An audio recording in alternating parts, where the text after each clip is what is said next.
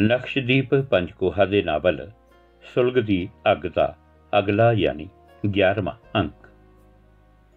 ਉਹਦੀ ਭੈਣ ਹਰਬੀਰ ਨੇ ਇੱਕ ਦਿਨ ਉਹਨੂੰ ਕੋਲ ਬਿਠਾਇਆ ਅਤੇ ਬੜੇ ਪਿਆਰ ਨਾਲ ਆਖਿਆ ਤੇਰੇ ਜੀਜਾ ਜੀ ਦੇ ਨਾਲ ਕੰਮ ਕਰਨ ਵਾਲੇ ਸੁਰਜੀਤ ਸਿੰਘ ਦੀ ਸਾਲੀ ਇੱਧਰ ਆਈ ਹੋਈ ਹੈ। ਤੇ ਉਹ ਪੁੱਛਦੇ ਸੀ ਜੇ ਗੁਰਲੀਨ ਮੰਨਦਾ ਹੈ, ਤਾਂ ਇਹ ਰਿਸ਼ਤਾ ਹੋ ਸਕਦਾ ਹੈ। ਮੈਂ ਨਹੀਂ ਵਿਆਹ ਕਰਵਾਉਣਾ। ਕਿਉਂ ਨਹੀਂ? ਹੁਣ ਤੂੰ ਸੈੱਟ ਹੋ ਗਿਆ। ਤੇਰੇ ਪਾਸ ਪੈਸੇ ਜਮਾ ਨਹੀਂ ਤੇਰੇ ਪੈਸੇ ਜੋ ਤੂੰ ਮੈਨੂੰ ਦਿੱਤੇ ਸੀ, ਉਹ ਵੀ ਮੈਂ ਜੋੜ ਕੇ ਰੱਖੇ ਨੇ। ਵਿਆਹ ਕਰਵਾ ਕੇ ਆਪਣਾ ਘਰ ਲੈ ਲਵੀਂ, ਉਹਨਾਂ ਪੈਸਿਆਂ ਦੀ ਡਾਊਨ ਪੇਮੈਂਟ ਦੇ ਕੇ। ਉਹਦੀ ਭੈਣ ਨੇ ਜ਼ੋਰ ਪਾਇਆ। ਜੇ ਮੇਰੇ ਮਨ ਵਿੱਚ ਫੇਰ ਖਿਆਲ ਆ ਗਿਆ ਕਿ ਜਾ ਕੇ ਥਾਣੇਦਾਰ ਤੇ ਟੱਬਰ ਨੂੰ ਮਾਰਨ ਬਾਰੇ ਆਪਣੇ ਮਾਪੇ ਤੇ ਭੈਣ ਭਾਈ ਦੇ ਬਦਲੇ ਦੀ ਭਾਵਨਾ ਵਿੱਚ, ਫਿਰ ਇਹ ਕੁੜੀ ਵਿਚਾਰੀ ਰੁੱਲ ਜਾਏਗੀ। ਬਹੁਤ ਵਕਤ ਲੰਘ ਗਿਆ ਹੁਣ ਭੁੱਲ ਜਾ। ਅਜਿਹੇ ਕੁੱਤਿਆਂ ਨੂੰ ਮਾਰਨ ਦੀ ਕੀ ਲੋੜ ਹੈ? ਕਹਿੰਦੇ ਨੇ ਥਾਣੇਦਾਰ ਮੰਜੇ ਤੇ ਪਿਆ ਤੜਫ ਰਿਹਾ ਅੱਜ ਕੱਲ ਫਿਰ ਤਾਂ ਹੋਰ ਵੀ ਚੰਗੀ ਗੱਲ। ਮੈਨੂੰ ਜਲਦੀ ਇਹ ਕੰਮ ਕਰਨਾ ਚਾਹੀਦਾ। ਬਾਕੀ ਟੱਬਰ ਗਿਆ, ਬਸ ਤੂੰ ਹੀ ਇੱਕ ਨਿਸ਼ਾਨੀ ਹੈ ਆਪਣੇ ਮਾਪਿਆਂ ਦੀ ਗੁਰਲੀਨ। ਤੂੰ ਮੇਰਾ ਇੱਕੋ ਭਰਾ ਹੈ। ਜੇ ਤੂੰ ਇੰਜ ਚਲੇ ਗਿਆ, ਮੈਂ ਤੇਰੇ ਸਿਰ ਚੜ ਕੇ ਮਰੂੰਗੀ। ਸੁਣ ਲਿਆ ਤੂੰ? ਤੁਸੀਂ ਮੇਰੇ ਜੇ ਪਾਗਲ ਹੀ ਆਪਣੇ ਬੱਚਿਆਂ ਨੂੰ ਛੱਡ ਕੇ ਮਰੋਗੇ ਭੈਣ ਜੀ? ਦਿਮਾਗ ਤੋਂ ਕੰਮ ਲਓ। ਤੂੰ ਕਿਉਂ ਨਹੀਂ ਲੈਂਦਾ ਦਿਮਾਗ ਤੋਂ ਕੰਮ? ਕੱਲ ਐਤਵਾਰ ਹੈ, ਤੇਰੇ ਜੀਜਾ ਜੀ ਨੇ ਉਹਨਾਂ ਨੂੰ ਘਰੇ ਸੱਦਿਆ। ਹੈ। ਆਪਣੇ ਜੀਜਾ ਜੀ ਦੀ ਬੇਇੱਜ਼ਤੀ ਨਾ ਕਰਾ ਦੇਈਂ। ਕਿਤੇ ਇਹ ਆਖ ਕੇ ਕਿ ਤੂੰ ਨਹੀਂ ਵੇਖਣੀ ਕੁੜੀ, ਰੱਬ ਦਾ ਵਾਸਤਾ ਹੈ। ਮਿਲ ਲਵਾਂਗਾ। ਇਹ ਵੀ ਡਰਾਮਾ ਮੈਂ ਕਰਾਂਗਾ, ਪਰ ਵਿਆਹ ਦੀ ਮੇਰੀ ਨਾ ਹੀ ਰਹਿਣੀ ਹੈ। ਗੁਰਲੀਨ ਨੇ ਜਵਾਬ ਦਿੱਤਾ। ਬਹੁਤ ਅੜਬਾਂ ਤੂੰ ਗੁਰਲੀਨ। ਆਖ ਕੇ ਉਹਦੀ ਭੈਣ ਉੱਠ ਖੜੀ ਹੋਈ। ਉਹਦੇ ਦੋਨੋਂ ਬੱਚੇ ਹੁਣ ਵੱਡੇ ਹੋ ਗਏ ਸਨ, ਤੇ ਉਹਨਾਂ ਦਾ ਸਕੂਲੋਂ ਆਉਣ ਦਾ ਵਕਤ ਹੋ ਜਾਣ ਕਰਕੇ ਉਹ ਰਸੋਈ ਵਿੱਚ ਜਾ ਕੇ ਉਹਨਾਂ ਲਈ ਸੈਂਡਵਿਚ ਬਣਾਉਣ ਲੱਗ ਪਈ। ਬਹੁਤ ਦੇਰ ਉਹ ਕੁਝ ਅਜਿਹੀਆਂ ਸਕੀਮਾਂ ਬਾਰੇ ਸੋਚਣ ਲੱਗ ਪਿਆ, ਜਿਹੜੀਆਂ ਉਸ ਨੂੰ ਇਸ ਸਾਰੇ ਰਿਸ਼ਤੇ ਤੋਂ ਹਟਾ ਦੇਣ। ਦੂਸਰੇ ਦਿਨ ਜਦੋਂ ਉਹਦੇ ਜੀਜਾ ਜੀ ਦੇ ਦੋਸਤ ਸਰਜੀਤ ਸਿੰਘ, ਉਸ ਦੀ ਵਹੁਟੀ ਕਮਲਪ੍ਰੀਤ ਕੌਰ ਤੇ ਨਾਲ ਇੱਕ ਸੋਹਣੀ ਸੁਨੱਖੀ ਮਟਿਆਰ ਸ਼ਵਿੰਦਰ ਕੌਰ ਆਈ, ਉਹ ਸਭ ਨੂੰ ਬਹੁਤ ਹੀ ਪਿਆਰ ਨਾਲ ਮਿਲਿਆ। ਪਰ ਜਦੋਂ ਉਸਨੇ ਜ਼ਰਾ ਗੌਰ ਨਾਲ ਵੇਖਿਆ ਉਸ ਨੂੰ ਸ਼ਵਿੰਦਰ ਜਾਣੀ ਪਛਾਣੀ ਲੱਗੀ। ਉਹ ਸੋਚਦਾ ਰਿਹਾ ਕਿ ਕਿਤੇ ਪਹਿਲਾਂ ਉਸ ਨੂੰ ਉਹਨੇ ਵੇਖਿਆ ਸੀ। ਫਿਰ ਜਦੋਂ ਗੱਲਾਂ-ਗੱਲਾਂ ਵਿੱਚ ਸਰਜੀਤ ਸਿੰਘ ਨੇ ਆਖਿਆ, ਇਹ ਪਿੱਛੋਂ ਮੋਗੇ ਤੋਂ ਨੇ, ਜੇ ਤੁਹਾਡੇ ਸ਼ਹਿਰ ਚੰਡੀਗੜ੍ਹ ਤੋਂ ਜਾਈਏ ਅੰਮ੍ਰਿਤਸਰ ਵੱਲ, ਤਦ ਲੁਧਿਆਣਾ ਟੱਪ ਕੇ ਜਗਰਾਵਾਂ ਆਉਂਦਾ ਤੇ ਫਿਰ ਮੋਗਾ। ਮੈਂ ਬਾਗਾ ਪੁਰਾਣਾ ਤੋਂ ਆ ਸ਼ਵਿੰਦਰ ਵੀ ਤੁਹਾਡੇ ਵਾਲੀ ਕੰਪਨੀ 'ਚ ਹੀ ਕੰਮ ਕਰਦੀ ਹੈ। ਇਹਨੇ ਤੁਹਾਨੂੰ ਵੇਖਿਆ, ਪਰ ਤੁਸੀਂ ਨਹੀਂ। ਅਤੇ ਫਿਰ ਉਹਨੇ ਸ਼ਵਿੰਦਰ ਵੱਲ ਮੂੰਹ ਕਰਕੇ ਕਿਹਾ, ਠੀਕ ਹੈ ਨਾ ਸ਼ਵਿੰਦਰ? ਹਾਂ ਜੀਜਾ ਜੀ, ਮੈਂ ਜਿੱਥੇ ਬਹਿੰਦੀ ਆ, ਇਹ ਉਧਰ ਨਹੀਂ ਆਉਂਦੇ, ਪਰ ਮੈਂ ਇਹਨਾਂ ਨੂੰ ਇੱਧਰ ਉੱਧਰ ਜਾਂਦੇ ਵੇਖਿਆ ਹੋਇਆ। ਹੁਣ ਗੁਰਲੀਨ ਨੇ ਮਹਿਸੂਸ ਕੀਤਾ ਕਿ ਸ਼ਵਿੰਦਰ ਨੂੰ ਉਸਨੇ ਉੱਥੇ ਆਪਣੀ ਕੰਪਨੀ ਦੇ ਨੇੜੇ ਤੇੜੇ ਹੀ ਕਿਤੇ ਵੇਖਿਆ ਹੋਣਾ ਫਿਰ ਉਹਦੀ ਭੈਣ ਤੇ ਜੀਜਾ ਜੀ ਸਰਜੀਤ ਸਿੰਘ ਤੇ ਕਮਲਪ੍ਰੀਤ ਬਾਹਰ ਬੈਕਯਾਰਡ ਵੱਲ ਚਲੇ ਗਏ ਤੇ ਸ਼ਵਿੰਦਰ ਉਸ ਕੋਲ ਰਹਿ ਗਈ। ਸ਼ਵਿੰਦਰ ਨੇ ਅਚਾਨਕ ਆਖਿਆ ਤੁਹਾਨੂੰ ਲੋਕ ਕੰਪਨੀ ਵਿੱਚ ਸ਼ਰਮਾਕਲ ਆਖਦੇ ਨੇ ਕਿਉਂਕਿ ਤੁਸੀਂ ਕਿਸੇ ਨਾਲ ਹੈਲੋ ਤੋਂ ਵੱਧ ਕੁਝ ਨਹੀਂ ਸਾਂਝਾ ਕਰਦੇ। ਹਾਂ ਪਤਾ ਨਹੀਂ ਮੈਂ ਆਪਣੇ ਆਪ ਨੂੰ ਕੰਮ ਤੇ ਕੀ ਰੱਖਣਾ ਚਾਹੁੰਦਾ। ਚੰਗੀ ਗੱਲ ਹੈ ਪਰ ਉਂਝ ਤੁਹਾਡੇ ਵਿਰੁੱਧ ਕੋਈ ਕੁਝ ਨਹੀਂ ਬੋਲਦਾ। ਇੱਕ ਦਿਨ ਮੈਨੂੰ ਆਖਦੇ ਸੀ ਕਿ ਤੇਰੇ ਦੇਸ਼ ਦਾ ਹੈ ਇਸ ਲਈ ਤੈਨੂੰ ਇਸ ਨਾਲ ਬੋਲਣਾ ਸ਼ੁਰੂ ਕਰਨਾ ਚਾਹੀਦਾ ਹੈ, ਤੇ ਫਿਰ ਸ਼ਾਇਦ ਸਭ ਨਾਲ ਖੁੱਲ ਜਾਵੇ। ਫਿਰ ਤੂੰ ਕੀ ਕਿਹਾ? ਮੈਂ ਕਹਿਤਾ ਤੁਹਾਡਾ ਸੁਭਾਅ ਹੈ। ਫਿਰ ਆ ਕੁਝ ਨਹੀਂ। ਸ਼ਵਿੰਦਰ ਆ ਵਿਆਹ ਦੀ ਗੱਲ ਕਿਨੇ ਤੋਰੀ ਹੈ?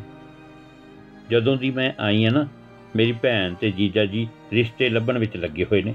ਦੋ ਕੁ ਨੂੰ ਤਾਂ ਮੈਂ ਵੇਖ ਵੀ ਲਿਆ, ਪਰ ਗੱਲ ਬਣੀ ਨਹੀਂ। ਕਿਉਂ? ਮੈਨੂੰ ਪਸੰਦ ਨਹੀਂ ਆਏ। ਐਵੇਂ ਫੁਕਰੇ ਜੇ ਸੀ।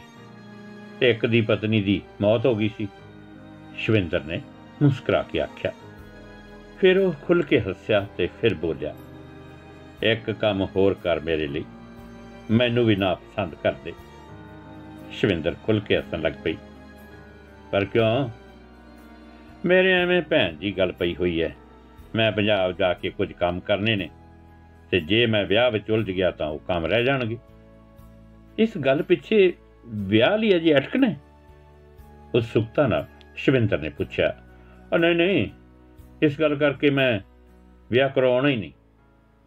ਮੈਂ ਸਮਝ ਨਹੀਂ ਰਹੀ। ਓ ਸ਼ਵਿੰਦਰ ਜੀ ਬਸ ਆਖ ਦੇਣਾ ਕਿ ਬਹੁਤੀ ਆਕੜ ਵਾਲਾ ਹੈ ਗੁਰਲੀਨ ਬਸ ਟਲ ਜਾਏਗਾ ਇਹ ਕੰਮ। ਗੁਰਲੀਨ ਨੇ ਮੁਸਕਰਾ ਕੇ ਕਿਹਾ ਤੁਹਾਡੇ ਲਈ ਟਲ ਜਾਏਗਾ ਪਰ ਮੇਰੇ ਲਈ ਹੋਰ ਸ਼ੁਰੂ ਹੋ ਜਾਏਗਾ? ਸ਼ਵਿੰਦਰ ਦੇ ਮੂੰਹ ਤੇ ਹਲਕੀ ਮੁਸਕਰਾਹਟ ਸੀ। ਕੀ ਤੂੰ ਵੀ ਨਹੀਂ ਕਰਾਉਣਾ ਚਾਹੁੰਦੀ? ਮੈਂ ਸੋਚਦੀ ਹਾਂ ਕਿ ਰਿਸ਼ਤੇ ਲੱਭਣ ਨਾਲੋਂ ਜੇ ਵੈਸੇ ਕੋਈ ਰਿਸ਼ਤਾ ਲੱਭ ਪਵੇ ਤਾਂ ਠੀਕ ਹੈ। ਬਹੁਤਾ ਇਸ ਬਾਰੇ ਨਹੀਂ ਸੋਚਿਆ ਕਦੇ। ਕਦੇ ਕਿਸੇ ਨੂੰ ਪਿਆਰ ਨਹੀਂ ਕੀਤਾ। ਇੱਕ ਲੜਕਾ ਉਸੇ ਵੇਖਿਆ ਸੀ, ਉਸ ਨਾਲ ਰਿਸ਼ਤਾ ਹੋਣ ਹੀ ਵਾਲਾ ਸੀ ਕਿ ਭੈਣ ਜੀ ਨੇ ਰੋਕ ਦਿੱਤਾ ਕਿਉਂਕਿ ਵਿਆਹ ਕਰਾਉਣ ਤੇ ਇਧਰ ਆਉਣ ਦਾ ਮੌਕਾ ਚਲੇ ਜਾਣਾ ਸੀ। ਇੱਕ ਦਿਨ ਕਹਿੰਦਾ, ਨਵੀਂ ਬਣੀ ਮਾਲ ਵਿੱਚ ਮਿਲ ਤੇ ਮੇਰੇ ਮਾਮਾ ਜੀ ਨੂੰ ਪਤਾ ਲੱਗ ਗਿਆ। ਤੇ ਉਹਨਾਂ ਨੇ ਮੈਨੂੰ ਜਾਣ ਨਹੀਂ ਦਿੱਤਾ ਮਾਲ ਉਸ ਦਿਨ। ਤੇਰੇ ਮਾਮਾ ਜੀ ਨੂੰ ਕਿਵੇਂ ਪਤਾ ਚੱਲਿਆ? ਉਹ ਮੈਂ ਹੀ ਪੁੱਛ ਲਿਆ ਸੀ ਕਿ ਜਾਵਾਂ, ਕਿਉਂਕਿ ਇਹ ਤਾਂ ਜ਼ਰੂਰੀ ਸੀ ਨਾ। ਉਂਝ ਤੈਨੂੰ ਉਹ ਪਸੰਦ ਸੀ? ਹਾਂ, ਚੰਗਾ ਸੁਭਾਅ ਸੀ, ਪਰ ਮੇਰੇ ਨਾਂ ਜਾਣਤੇ ਉਹ ਰੁੱਸ ਕੇ ਬੈਠ ਗਿਆ। ਤੂੰ ਹੁਣ ਜ਼ੋਰ ਪਾ ਆਪਣੇ ਭੈਣ ਜੀ ਉੱਤੇ ਕਿ ਤੇਰਾ ਉਸੇ ਮੁੰਡੇ ਨਾਲ ਰਿਸ਼ਤਾ ਹੋ ਜਾਵੇ, ਗੁਰਲੀਨ ਨੇ ਸੁਝਾਅ ਦਿੱਤਾ। ਘਰ ਦੇ ਕਹਿੰਦੇ ਨੇ ਉਧਰ ਨਾਲੋਂ ਜੇ ਇੱਧਰ ਮਿਲ ਜੇ ਤਾਂ ਚੰਗਾ ਹੈ। ਉਂਝ ਵੀ ਉਹ ਐਸਾ ਰੁੱਸਿਆ ਕਿ ਮੁੜ ਕੇ ਮਿਲਿਆ ਹੀ ਨਹੀਂ।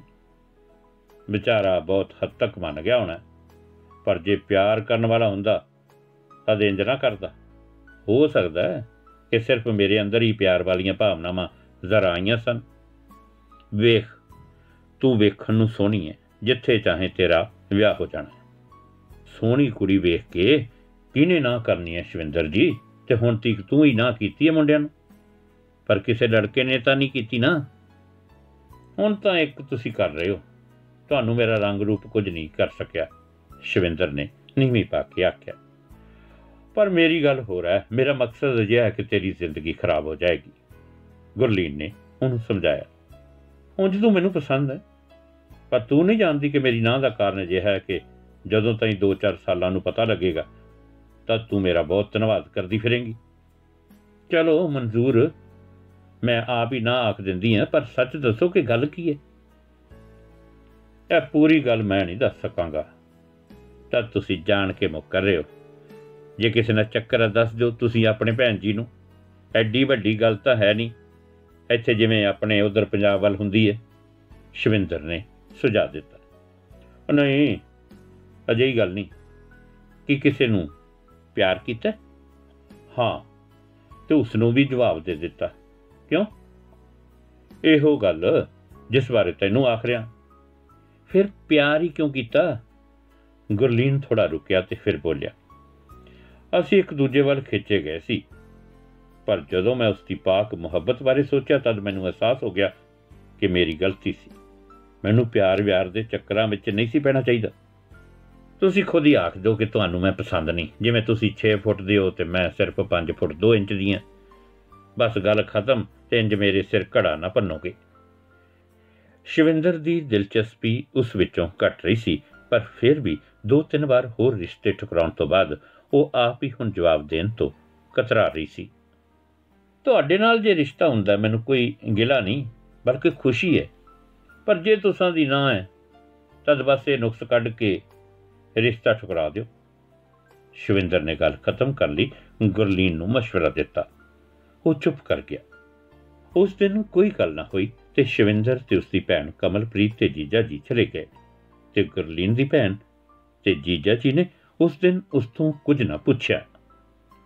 ਬਾਕੀ ਅਗਲੇ ਅੰਕ ਵਿੱਚ।